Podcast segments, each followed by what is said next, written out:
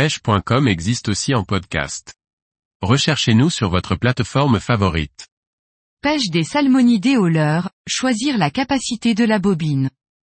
Par Morgane Calu. La capacité de la bobine a une importance pour bien pêcher la truite au leurre.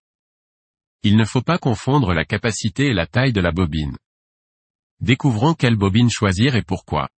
La capacité de la bobine est la quantité de fil, exprimée en mètres, que peut contenir la bobine pour un diamètre de ligne donné. Il ne fait pas confondre la capacité avec la taille de la bobine. Une grande bobine peut contenir relativement peu de fil et inversement.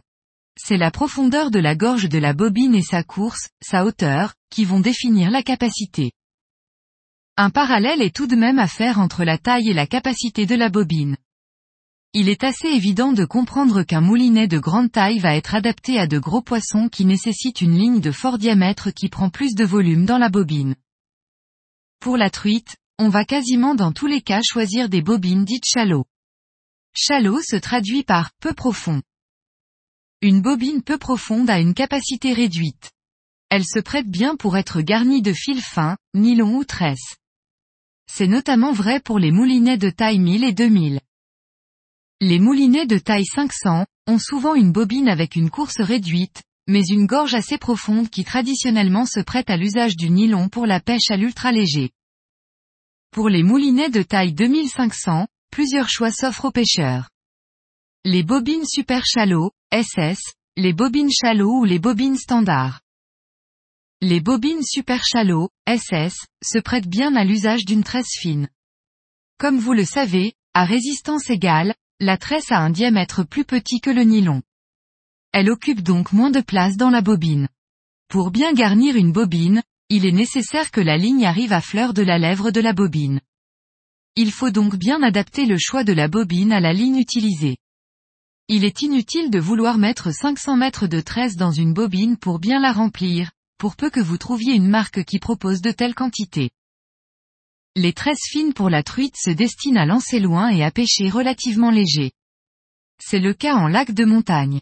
Qui plus est, la faible résistance de la tresse à l'abrasion, notamment quand elle est très fine, PE0, 4 ou PE0, 6, la rend contre-indiquée pour la pêche en rivière avec de forts reliefs rocheux dans lesquels la ligne peut frotter.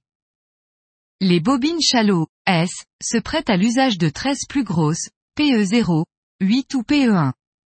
C'est une configuration assez polyvalente pour pêcher à mond en rivière ou en lac de barrage. Enfin, la bobine standard, à gorge plus profonde, se prête bien à l'usage de nylon. Le nylon a un diamètre plus grand à résistance égale que la tresse. Une bobine profonde est donc adaptée.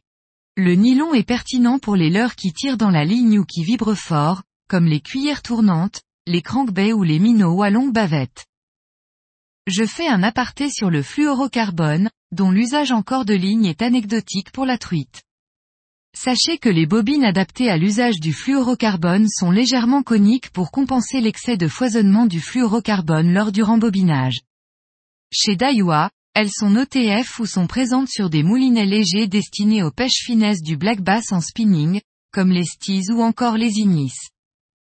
Attention lors de votre choix de moulinet.